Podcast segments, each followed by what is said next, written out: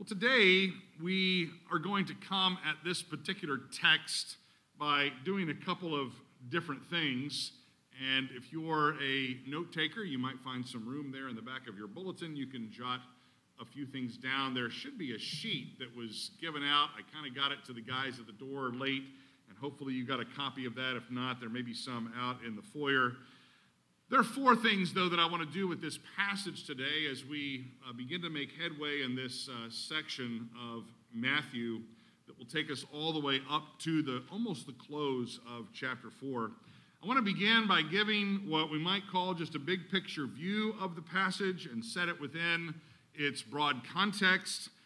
Uh, secondly, after we give that kind of big picture look, I want to, I want to address, uh, we could call it an interpretive concern or an interpretive question. If you want a bigger word for that, we could call it a hermeneutical concern. Uh, we want to see how Matthew is dealing with a particular text.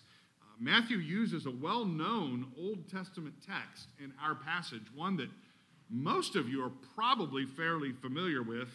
And not just in this text, but also throughout the next several chapters, he's going to quote several Old Testament passages uh, passages that may be familiar to you if you've read in the Old Testament, and they may be more familiar to you in a different context, uh, but Matthew is bringing them in here to make some statements to demonstrate some points about Jesus, and we want to see kind of how he's doing that and what he's doing. A third thing I want us to do today is kind of lay out an outline or a structure for the text, and I, he, I think that will help us uh, see uh, what Matthew's driving concern is, and then I want to end with some points of application. Um, so, kind of some, some contextual issues, some interpretive issues, some structural issues, and then some applicational points uh, that hopefully we can draw from the central character in the text. And when I say the central character in the text, it may surprise you who the central character I think is in the text and it's not the Sunday school answer of Jesus. And you might say, Jesus is the central character in every text. Okay, I grant that. Um, but there is another character in this particular text uh, that is being put forward, I think, for our consideration. So let's think about some, some big picture matters. Let's set the big picture or the context of this particular passage. When we arrive in chapter 1 in verses 18 to 25, uh, we enter into Matthew's kind of narrated or almost his scripted telling of the birth and the infancy of Jesus. Up to this point, we've had a, a very uh, structured, kind of a, almost like a, a rigid text in verses 1 to 17. We've seen these these list of begats. This guy begat this guy, Abraham, Isaac, Jacob, and on and on and on. Um, and we, we have that uh, line we saw last time in chapter 1 and verse 17 about the way he structured this whole opening section 14, 14, and 14. It's kind of very numerical, it's, it's very academic in that sense. It's just kind of some information, one line after another. But when we come to Matthew chapter 1, verse 18, it kind of opens the drama kind of opens the story. And it even begins with the words in Matthew 1:18. Now the birth of Jesus Christ is as follows. I've given you the record of the genealogy, and now we're going to talk about his point of origin, how he came into the world. And this narrated telling of the life of Jesus is going to carry us uh, through the majority of the book. You might remember we gave a broad outline a few weeks back, or several weeks ago maybe, of, of the whole of the book of Matthew. We talked about how in Matthew chapter, chapter 1 to 4, we're introduced to the person of Jesus. And in Matthew chapter 5 through 25, we are told about the, the proclamation of Christ or the preaching of Christ.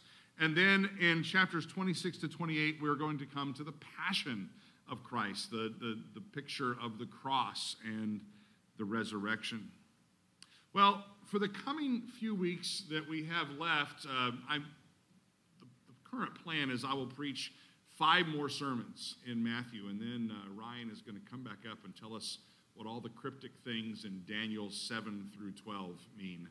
and you be praying for him. Uh, that's quite a that's quite a text and quite a challenge he will have there. I'm sure he'll do do that well. But over the next few weeks, the next five weeks in particular, what I plan to do is take us through the first two chapters of this introduction to the person of Jesus. So, again, the person of Jesus introduced in chapters 1 to 4.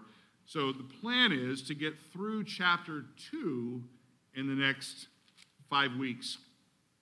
And that will be quite the challenge. Um, I told Ben this morning, I said, you know, if this was the old days, you know, back a year or so ago, I'd probably take a couple of months just in 18 to 25, and we'd just like camp there for a long time. But um, I don't want to do it quite that way. Um, I think if I do that, it's going to take forever to get through Matthew. Well, so we want to narrowly kind of focus in on these opening four chapters over the coming five weeks or so, and then, Lord willing, when we come back. And these opening two chapters, chapters one and two, really bring us to seeing Jesus as a boy, kind of his infancy, if you will. And then if we carry it all the way up to chapter 4, uh, we come to the point where Jesus is now poised and prepared for his public ministry. Matthew, in these four chapters, is going to present to us the person of Jesus in several ways. Just kind of move through the text with me a little bit.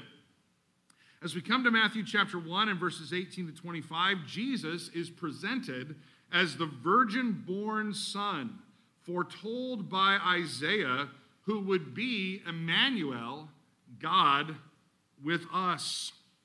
And then, if we move on into chapter 2 and we come to the story of the visit of the Magi, Jesus here is presented to us as the promised king who is born in the city of David, which is the city of the kings. He has come to rule and to shepherd his people Israel, and this is why Herod is nervous. And this is why Jerusalem is all aflutter. If we move on in chapter 2, we come to this flight to Egypt where he moves from Jerusalem down into Egypt. And here, Matthew presents us with the, the, the, the person of Jesus faithfully tucked away and preserved in Egypt out of harm's way, who will emerge and come forth as God's son, being called out of Egypt. While he is there, kept safe from Herod's diabolical plot, the nation is at a point of tears and weeping because many are killed. The children that are two years of age and below are killed because Herod is trying to, to wipe out the Messiah. But in this, Jesus being kept safe is preserved, and the nation is given a reason for hope for the future. Matthew then goes on at the end of chapter 2 and talks about Jesus coming to live in a little town, an, unexpected town of Nazareth. And here, Jesus, in his relocation and his settling in the far north in the city of Nazareth in the region of Galilee, fulfills the words of the collective prophets that he, the Messiah, would be called a Nazarene. Well, this takes us into chapter 3, where Jesus is going to be presented by Matthew as the Messiah, announced by a prophetic forerunner in the preaching of the wilderness prophet John the Baptist. And he is making ready the way of the Lord to come to his people. On into chapter 3, Jesus is declared to be God's own Son by God's own voice from the heavens he is anointed by the Holy Spirit. He is the fulfiller of all righteousness.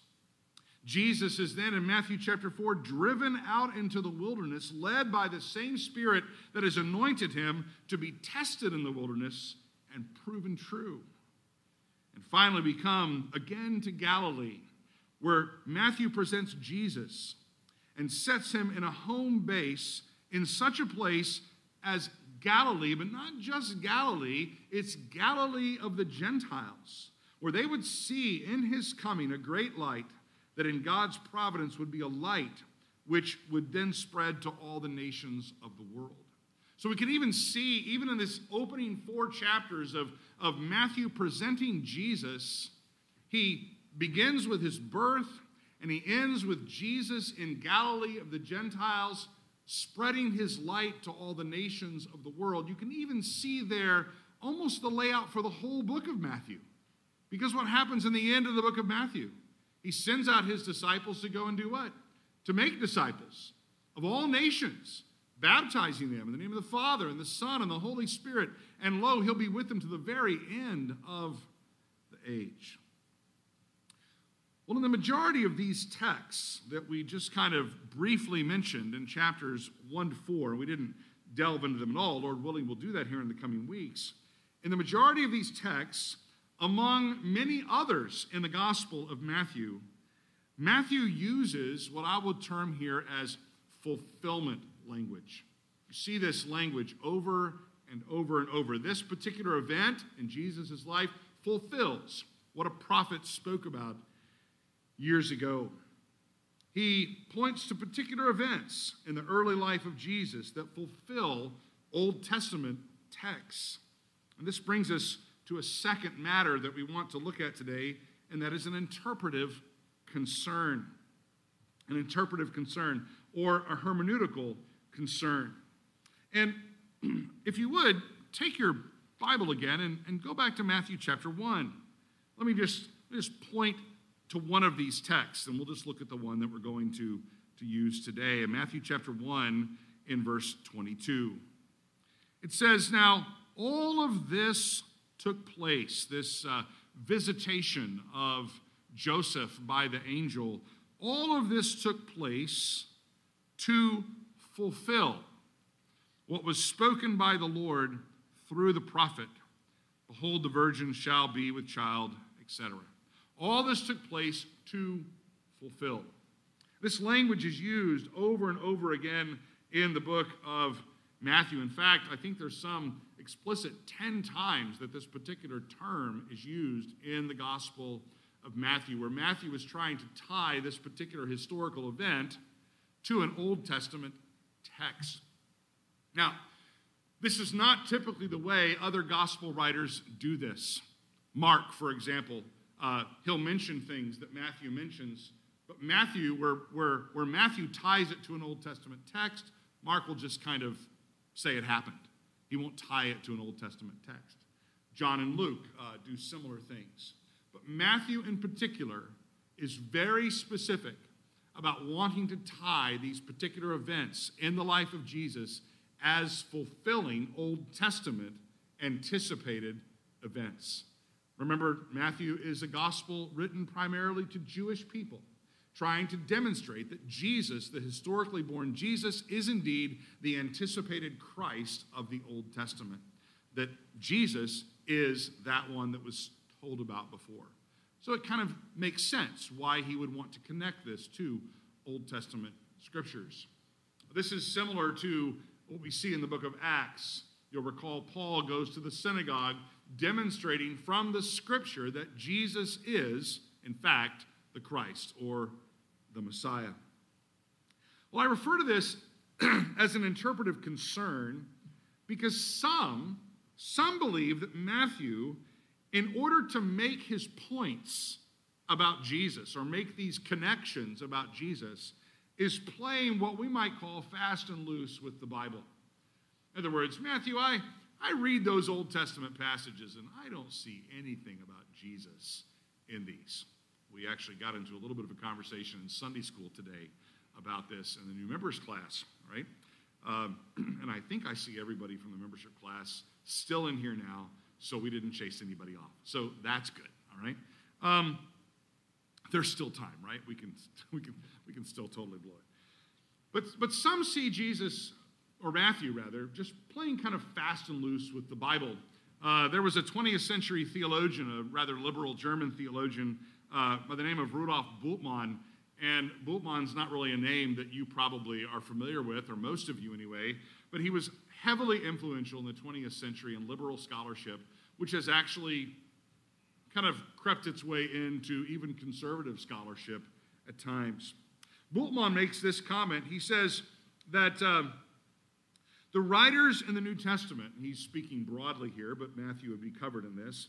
The writers in the New Testament do not gain new knowledge from the Old Testament texts, but read from or into them what they already know.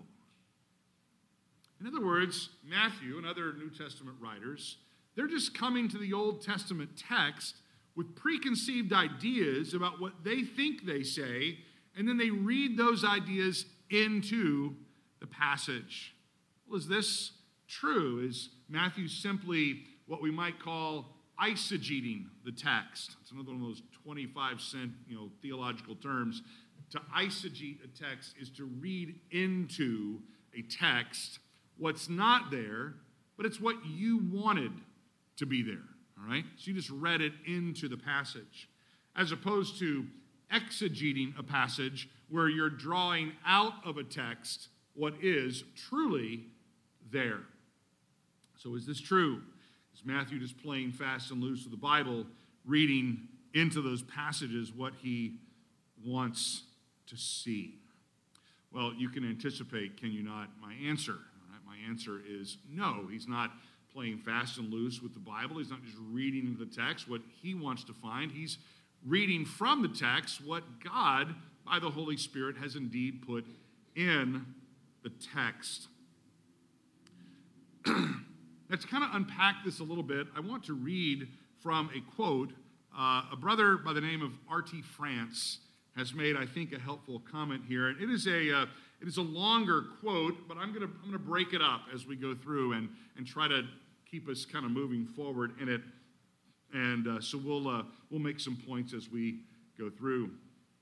Why is it that modern scholars, modern critical scholars, even liberal scholars, but even sometimes even conservative scholars that we would consider our brothers and sisters in Christ, why is it that they seem to, to think sometimes that Matthew and other writers are just reading into the Old Testament what is not really there? France gives this helpful comment. He says, Part of the difficulty, which the modern critical interpreter finds with Matthew, derives from our tendency to assume that a text can only have one meaning and one application. Now, stick with me for just a moment. The idea of a prophecy which can be fulfilled more than once in different ways, or of a historical report which may at the same time embody a pattern of the divine activity which points forward to a subsequent fuller embodiment, is foreign to our exegetical canons. What he means by that is our exegetical standards, the standards that scholarship sometimes puts on the way we must deal with the Bible. One of the things that he's trying to get at here is that many modern critical interpreters of the Bible believe that the scripture is a human document. Now, we will not argue the point that it's a human document. We believe it is a human document. We believe Matthew wrote Matthew. We believe Paul wrote Romans. We believe Luke wrote Luke. We believe Isaiah wrote Isaiah, not Isaiah 2 and 3 and 4, uh, or 1st, 2nd, and 3rd and 4th Isaiah. There are some that believe that multiple Isaiahs wrote Isaiah, which really gets kind of weird. Um, we just believe that Isaiah wrote Isaiah. We believe Moses wrote the Pentateuch. And we believe something else. We believe that all of those human authors were what? They were guided and led by and taught by the Holy Spirit as they wrote the texts of Scripture, ensuring that we hold to not just a single concept of authorship, but a dual concept of authorship. And the Bible is ultimately a divine book and not simply a human text. Let me take you to a passage in the book of Peter. Go to 1 Peter chapter 1. I'm glad we had Sunday school today because it cleared up for me whether this was 2 Peter or 1 Peter. I sent the class to 2 Peter today. So 1 Peter chapter 1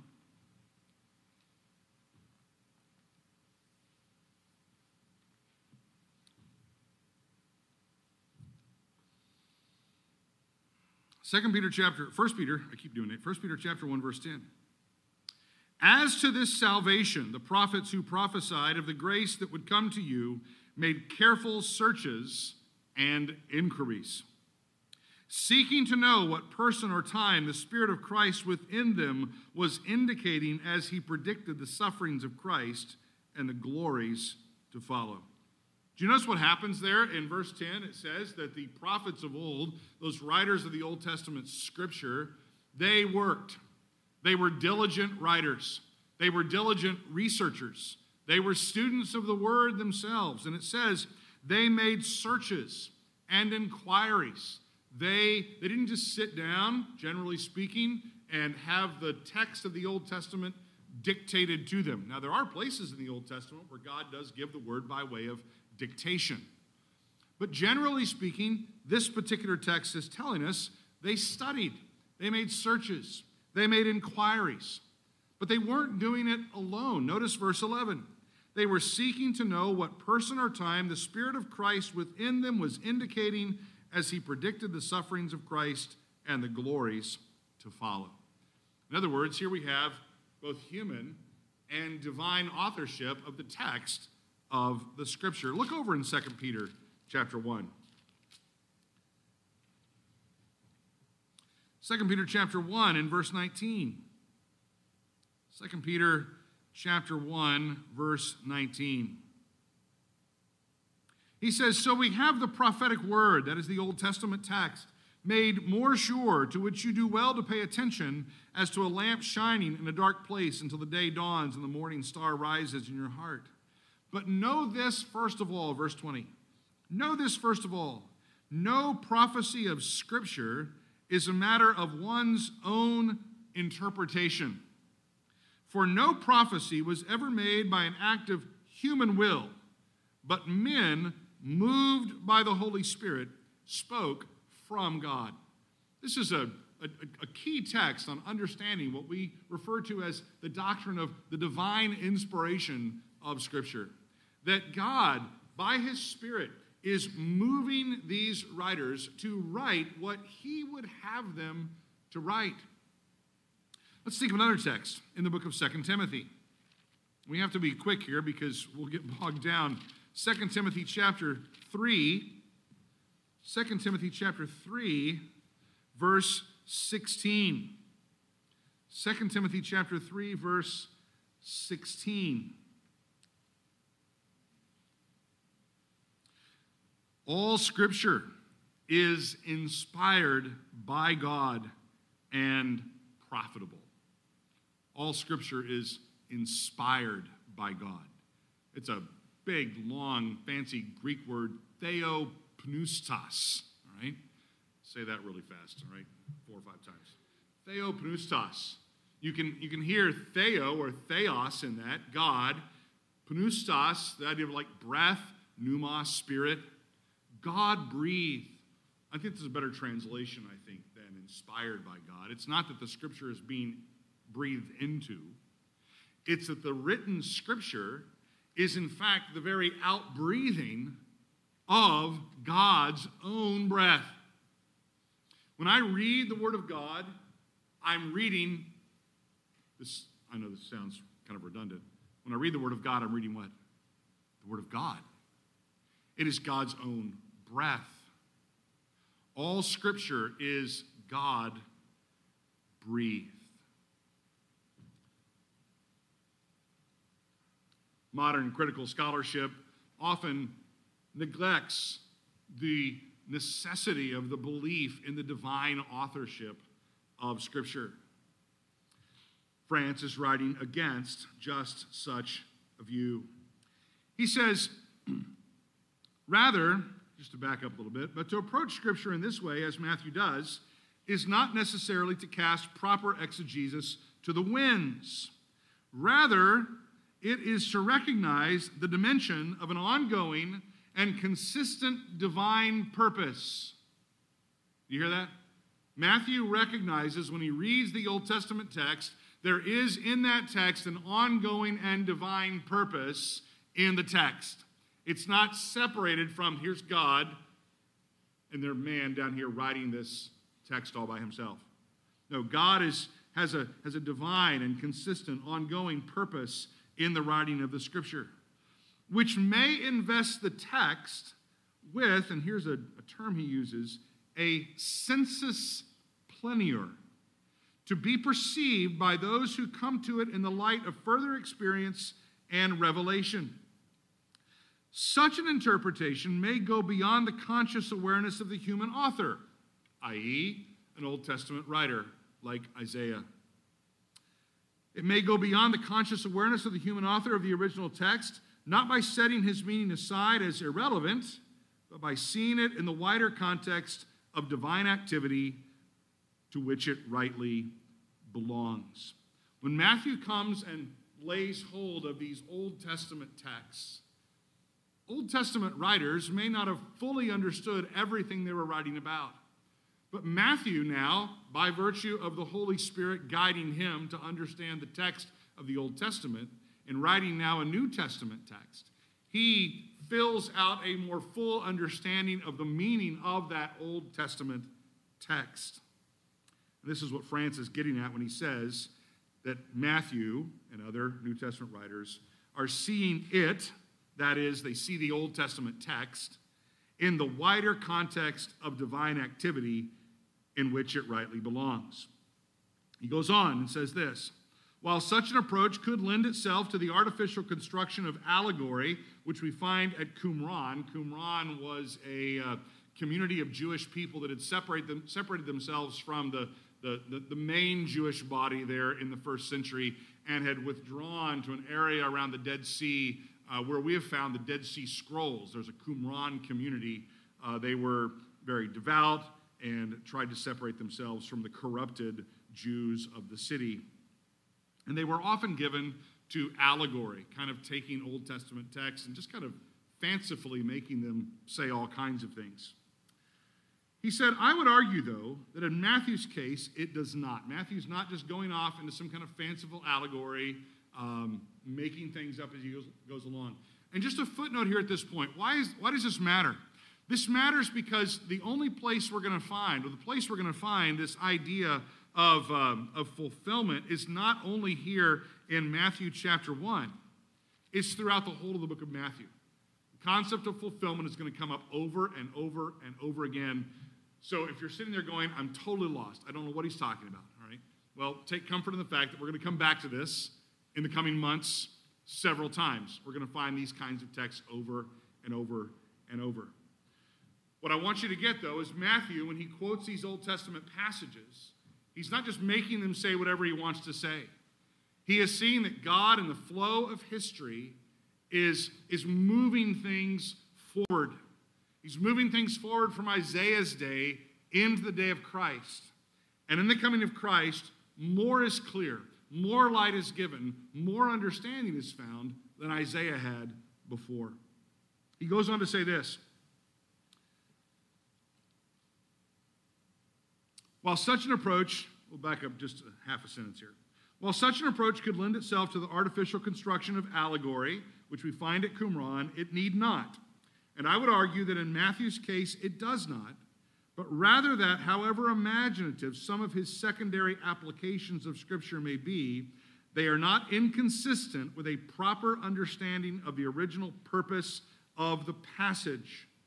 The link between the original purpose in that original text and Matthew's perceived fulfillment in his text is precisely in a relational concept of fulfillment in Jesus. In other words, because Jesus has come, those Old Testament texts that pointed forward to him now can be seen in their full light. Matthew Barrett made this comment about this particular idea. He said, in other words, events in biblical history anticipate events in Jesus' ministry. Did you hear that? I think that's more clear than what France had to say. Francis was good, but it was long. Events in biblical history anticipate events in Jesus' ministry in that Jesus fills them with new significance. This involves a patristic concept, or a concept from the early church, known as recapitulation. Some of the guys that are coming on Tuesday morning just got excited. And they're like, oh, that's a Tuesday morning term. Or they just got discouraged because they realize it's a Tuesday morning term and they're like, I don't remember what it means. But let's see if we can unpack it a little bit.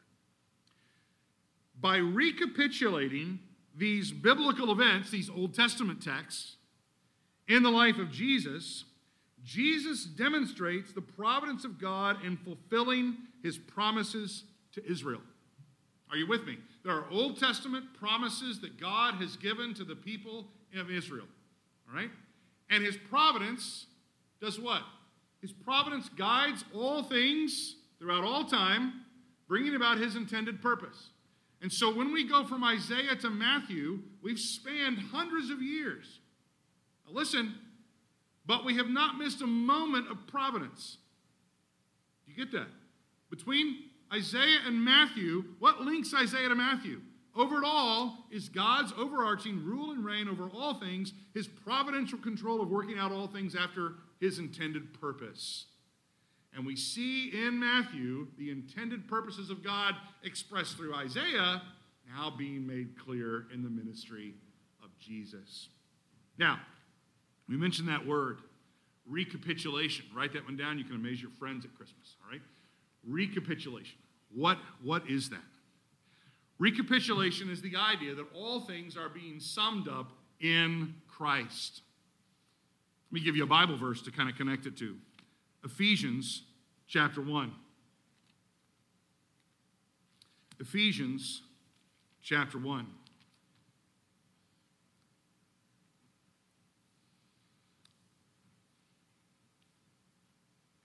Let's back up to verse 7. Going to be in verse 10, so we're going to warm up to it. Ephesians chapter 1, verse 7. In him, this is in Christ, we have redemption through his blood, the forgiveness of our trespasses, according to the riches of his grace, which he lavished on us in all wisdom and insight. He made known to us the mystery of his will, according to his kind intention, which he purposed in him or in Christ God's will, God's eternal purpose, God's eternal decree is now made clear to us in the coming of Christ.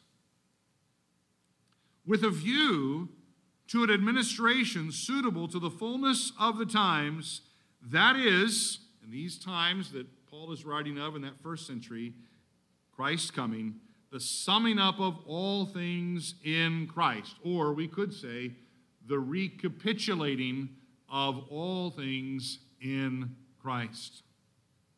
We've mentioned before Genesis, Genesis, excuse me, Galatians, I think it's in chapter 4, where it says that in the fullness of time, God sent forth his son, born of a woman, born under the law. God is doing something in the sending of Jesus that the world, the Jews in particular, but we're going to notice even in Matthew chapter 2, the Magi are coming the Gentile nations. Many that God is calling Jews and Gentiles have been what? They've been anticipating this for years. And finally, Jesus comes. And in his coming, everything in the plan of God is being summed up in him, under him, as the head of this new covenant reality. Irenaeus this is from the book, Men, that we've been reading together on Tuesdays. Makes this comment in chapter 37. He says, In this way, he gloriously accomplished our salvation and fulfilled the promise made to the patriarchs and dissolved the old disobedience. The Son of God become the Son of David and the Son of Abraham for in accomplishing and recapitulating these things in himself, in order to obtain life for us, the Word of God became flesh by the economy of the virgin, in order to undo death and vivify man. For we were in the prison of sin, we who have become sinners and fallen under the power of death. Jesus in coming, in fulfillment of those Old Testament prophecies, those Old Testament texts, recapitulates, sums up everything in himself. He completes and does what was left incomplete in the first Adam, if you will. The first Adam failed, the second Adam, the Lord Jesus Christ, has succeeded. France sums up Matthew's presentation of Jesus with these words. He says, What we have in these chapters, and this is these opening chapters of Matthew, what we have in these chapters, in other words, is not a random gathering of embarrassingly inappropriate texts. And if you ever have a conversation with somebody who doesn't believe the Bible, they will look at these kinds of passages and they will say, Isaiah is talking about a woman having a baby. He's not talking about Jesus. Jeremiah is talking about Rachel weeping for her children. He's not talking about Jesus. There is no Old Testament text that says Jesus will come from Nazareth. See, it's not about Jesus. And, frankly, some of them simply say we should be embarrassed about this. But France says we do not have in these chapters a random gathering of embarrassingly inappropriate text, but rather the product of a sophisticated and probably lengthy engagement with Scripture in a way which goes beyond our concepts of what he calls here, quote, scientific exegesis, precisely because it believes, listen, in God's purposeful control of both the words and the events of the Old Testament so that it is only in the light of their ultimate fulfillment in the Messiah that their significance can be appreciated by Christian hindsight. If you believe, brothers and sisters, in the superintending providence of God over all history, it will not catch you by surprise in Matthew chapter 1 and 2 and 3 and 4 and on through the rest of the book that Matthew is drawing from the Old Testament and pointing a light to the Lord Jesus Christ. And in fact, isn't he doing what his Lord himself taught him? That all of Scripture bears witness to who? It bears witness to Jesus. Over and over and over. Look in, look in Luke chapter 24.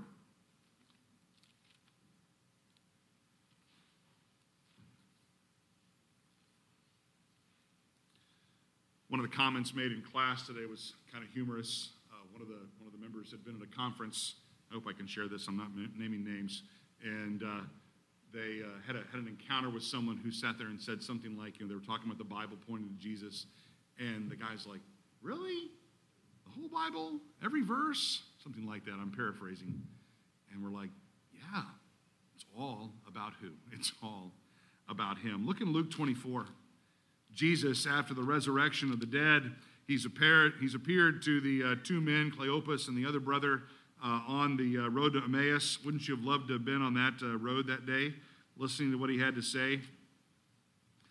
Well, I think we can see something of what he would have said uh, just by reading the Gospels themselves, because the Gospels are like the summary of so much, they often summarize Jesus' own teaching.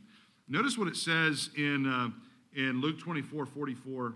Now, this is when he comes to all the disciples, they're all together there and he says, He said to them, Luke 24, 44, He said to them, These are my words which I spoke to you while I was still with you, that all the things which are written about me in the law of Moses and the prophets and the Psalms, those are the three basic portions of the Old Testament to the Jew the law, the prophets, and the writings.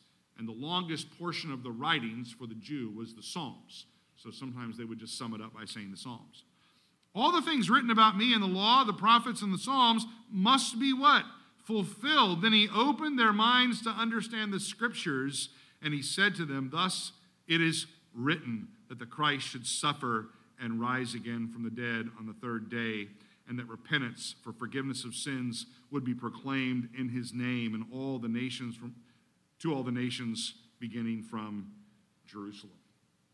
So, in other words, we should anticipate when we come to a gospel record like Matthew, we should anticipate that Matthew is going to be drawing from the Old Testament much fodder, if you will, much text that he will then come and press and apply to Christ and then exhort us to believe.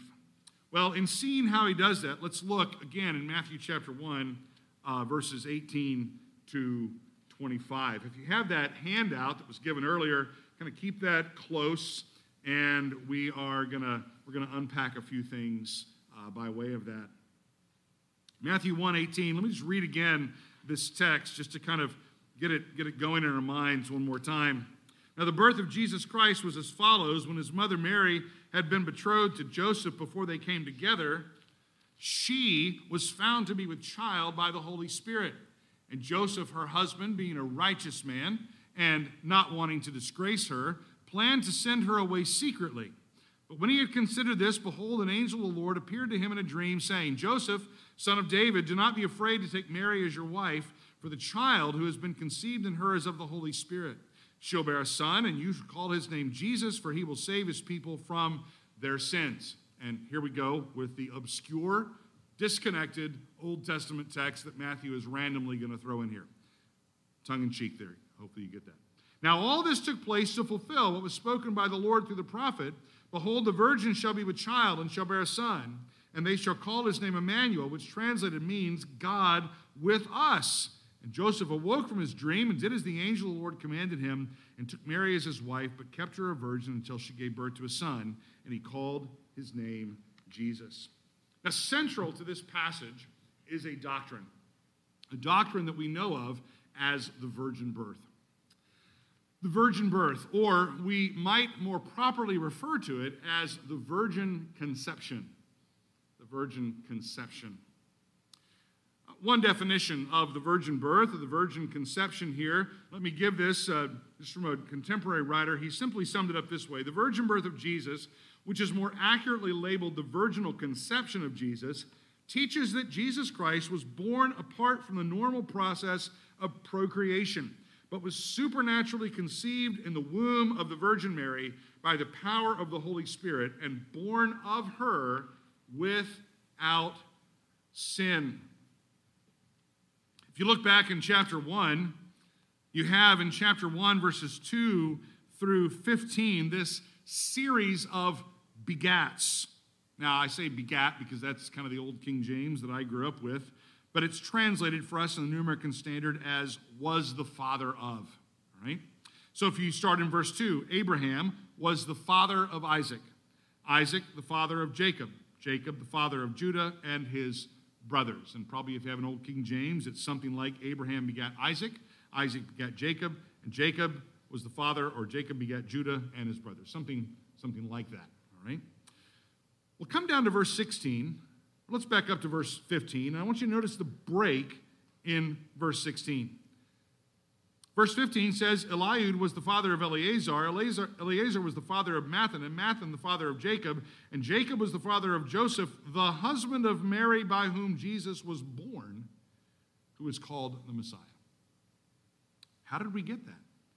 How do we get Jesus?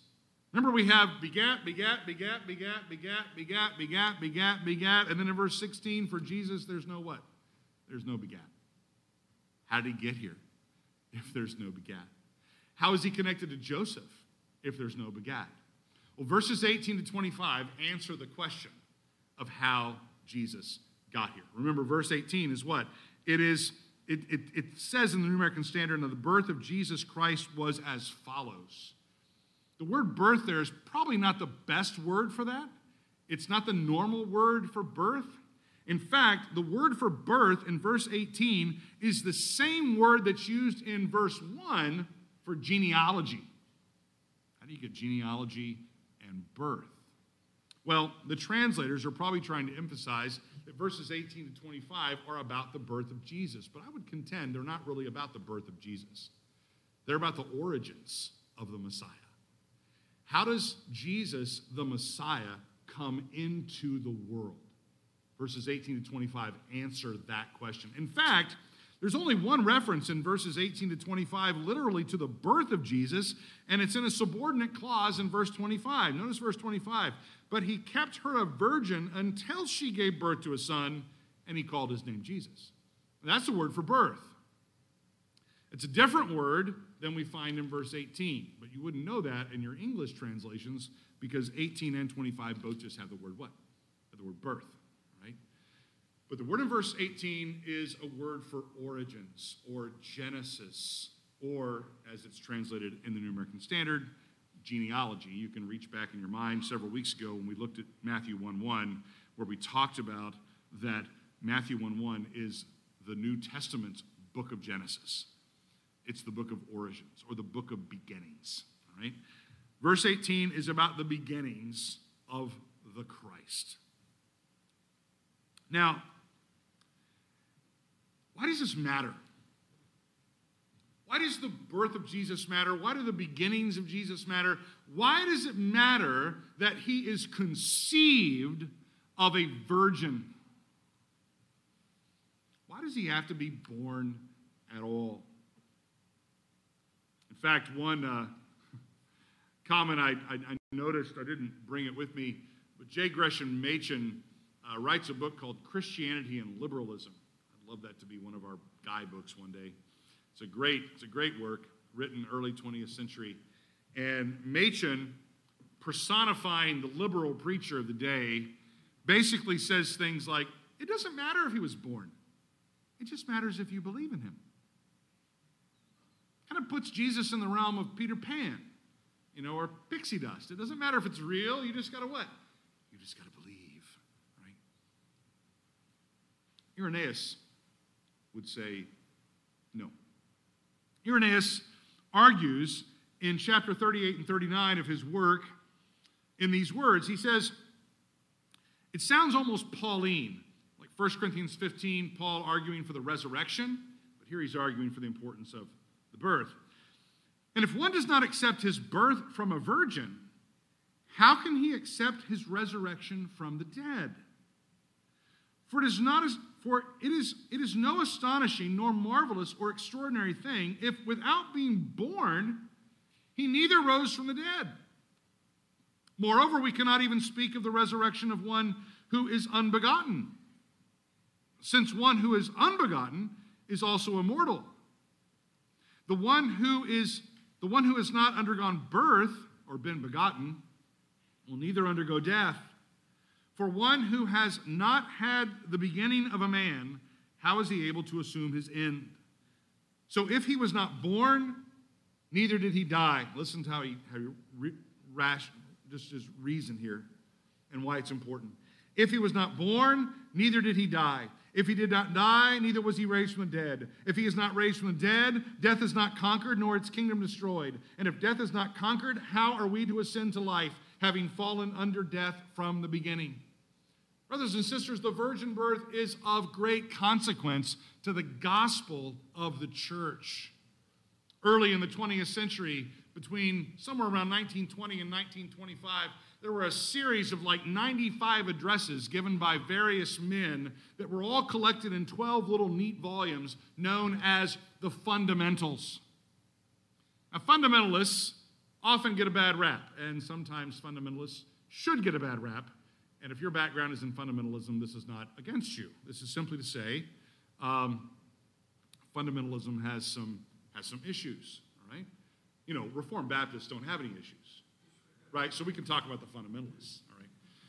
So, Reformed Baptists have some issues, all right? But fundamentalists have some as well. But the concept of holding to the fundamentals, those 95 addresses given between 1920 and 1925, um, are full of some glorious doctrinal truths that we need not neglect and not let go of. Things like, I, I love Julius, every time he gets up here to read the Bible, he says, This is the inspired, infallible, and the inerrant Word of God.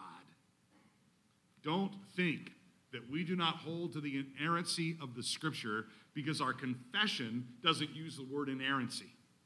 Our confession does not use the word inerrancy. It uses the word infallibility, which is greater than inerrancy. Infallibility simply says it cannot err. Inerrancy says it doesn't err. We affirm the infallibility of the Bible. It can't err. Not only does it not err, it cannot err. Infallibility embodies in its umbrella inerrancy.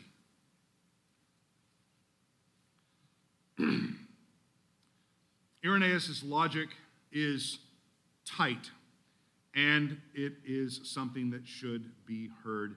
If Jesus was not born, to borrow from Paul in 1 Corinthians 15, then you're still in your sins. You're still in your sins if Jesus wasn't born of a virgin.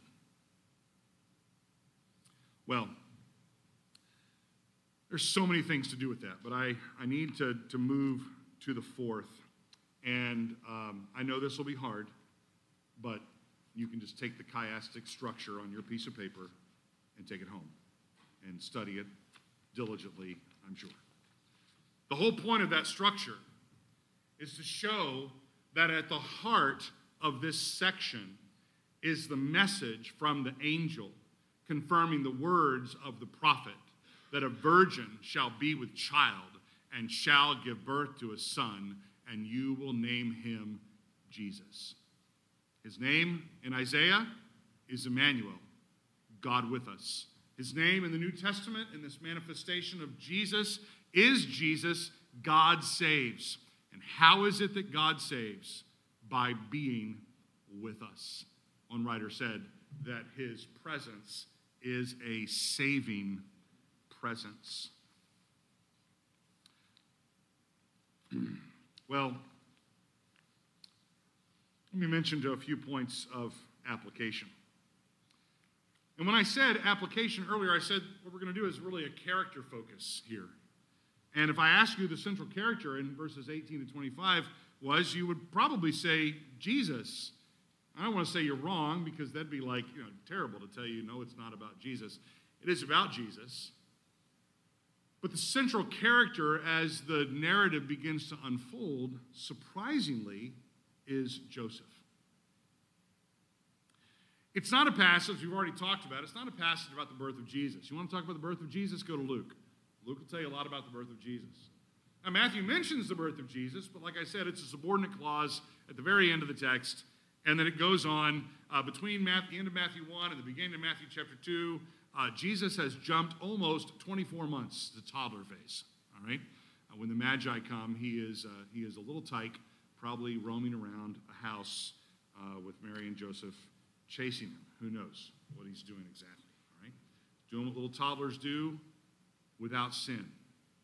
And you might think, what do toddlers do without sin? And you might sit there and think, well, maybe Jesus was like dormant, doesn't move okay, I'm 30, it's time to start the public ministry. Um, no, well, wouldn't that be a wonderful thing to see what toddlers do without sin? Every mom says, Amen. Yeah, all right. And, uh, well, he did something. Aren't they cute? Sometimes they're actually cute doing the right thing. And so, well, Joseph here, though, is really the central character. Can you imagine what it would have been like to have been Joseph. To get the information, not the information from the angel, I mean before that. To get the information that Mary is pregnant. Now, this is devastating news. You can only imagine how he, as a man who has probably in his family environment the culture of the day. It's an arranged marriage, it's been planned for some time. Mary is probably a young girl. She may be somewhere around 13 or 14 years of age. Should get some 13, 14 year old girls' attention right there, all right? Um, this is not biblical directive for getting married at 14. That's not what this is. Please understand what's going on, all right? But that's probably what she was. Uh, when she, when a, when a Jewish girl would have been over like 12 and a half, they were quote unquote at marriable age. All right? Up until that point in time, they were in their father's house under their father's control, and that was it. All right? And the father could give her away or not. Um, so we don't know how old Joseph was. You know, there's all kinds of different stories. He was like an old guy, a widowed guy, and, and that's, there's, there's nothing in the Bible about that. Joseph was just a man. He's probably a young man. He's probably, you know, in his teens, probably in his older teens. I don't know. Um, but we're not supposed to make anything weird about this. Uh, we're not supposed to make anything, oh, that's awkward. You know, that wouldn't fly in 21st century society. It doesn't have to fly in 21st century society. This isn't 21st century society, it's first century society. And so we have to understand the Bible in its own context, all right? But that's what's going on here. And he has just received word that Mary is with child. It says there in verse 18, they are betrothed. Kind of like engagement on steroids, all right? They're not married yet, uh, but it's more than just dating, it's more than courting, and it's less than being married. It's serious, and the only way out of it is death or divorce. All right? Um, he finds that she is with child by the Holy Spirit, and he, being a righteous man, meaning he is a holy man, not just he's a nice guy, he's a righteous man, and he doesn't want to disgrace her so he chooses the option of divorce. By that particular time, divorce was an acceptable uh, procedure there amongst the Jewish community. Now, by Old Testament standards in Deuteronomy, had she been found guilty of adultery, she could have been what? She could have been stoned. Now, the text doesn't say uh, what Joseph thinks about why she's pregnant. I mean, he can only imagine on a human level that she's had relationships with a man. Somehow she's become pregnant. But he desires to not disgrace her, and he desires to put her away secretly. He emerges in this text as a humble, righteous man. Just think about a couple things looking at Joseph that I think we can, we can draw from for ourselves. Look at the end of the story. After, after there's this, uh, this uh, visit by the angel, which would have been another level of overwhelming information. Now he's got some information about his, his betrothed wife. They're going to be married. He now has this information by an angel. He's had a dream. Um, he awakes from the dream in verse 24. He awakes from his sleep and did as the angel of the Lord commanded him, and took Mary his wife, but kept her a virgin until she gave birth to a son, and he called his name Jesus. Just think with me for a few moments about Joseph. Joseph comes to see Jesus in a way that strengthens his faith in the promise of God. Joseph doesn't come from this dream when he awakens to say, You've got to be kidding. I'm, I'm not going to marry her. I mean, can you imagine the scandal that he's going to have to uh, that he's going to have to embrace? What is it that's happened between verse 19, where he's going to put her away secretly, and verse 24, where he's going to take her to be his wife? Are you with me? Think with me. What happens between the two things? Well, you say he had a dream. Um, Matthew has interjected this uh, text from Isaiah chapter 7. What has happened between verse 19 and verse 24? What has happened in that space is that Joseph has been confronted with the Word of God. That, that confrontation with the Word of God is brought out two ways in this text. It's brought out by the dream. The angel comes, and what is it? What is an angel?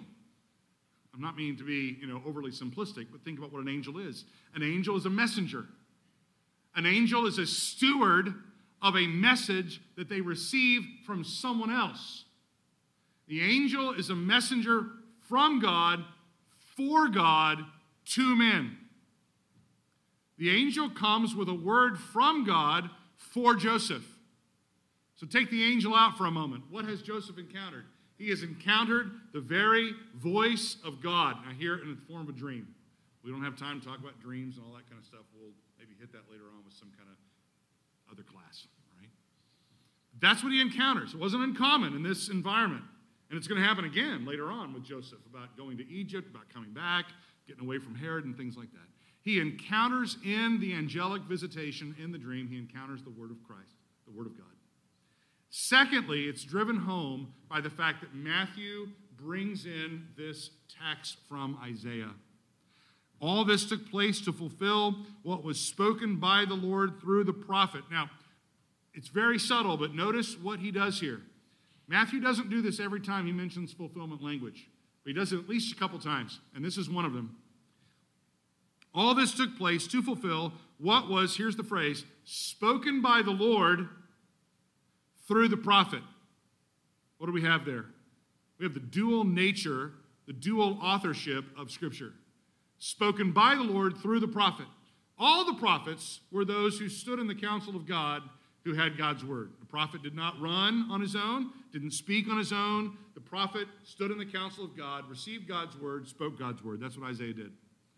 Matthew is driving home at least two different ways how Joseph is confronted with the word of God. And what I would say to you is what moved him from verse 19, I'm going to divorce her, to verse 24, I'm going to marry her, is that he heard the word of God and believed the word of God. And that presses upon my own heart. Are you the kind of person that when you are presented with the word of God, you obey the word of God? Or are you the kind of person that when you're confronted with the word of God, you quibble, you qualify, you back up, can you imagine all the things Joseph could have interjected here as objections? But God, don't you realize she's pregnant? Don't you realize the scandal?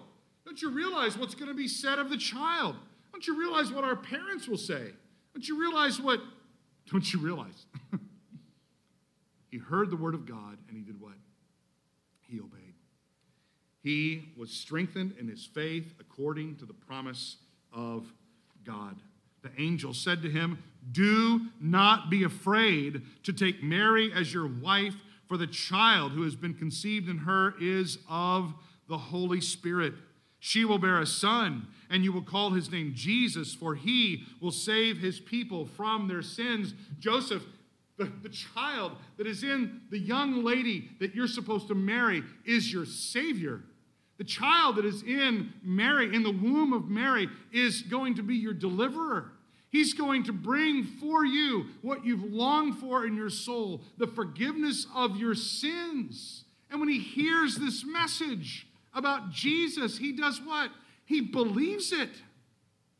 Friend, listen, the word of God to you is this one Jesus who has come through this young woman, Mary, who has come into the world, has come to save sinners. He's come to save you. He's come to bring the forgiveness of sins.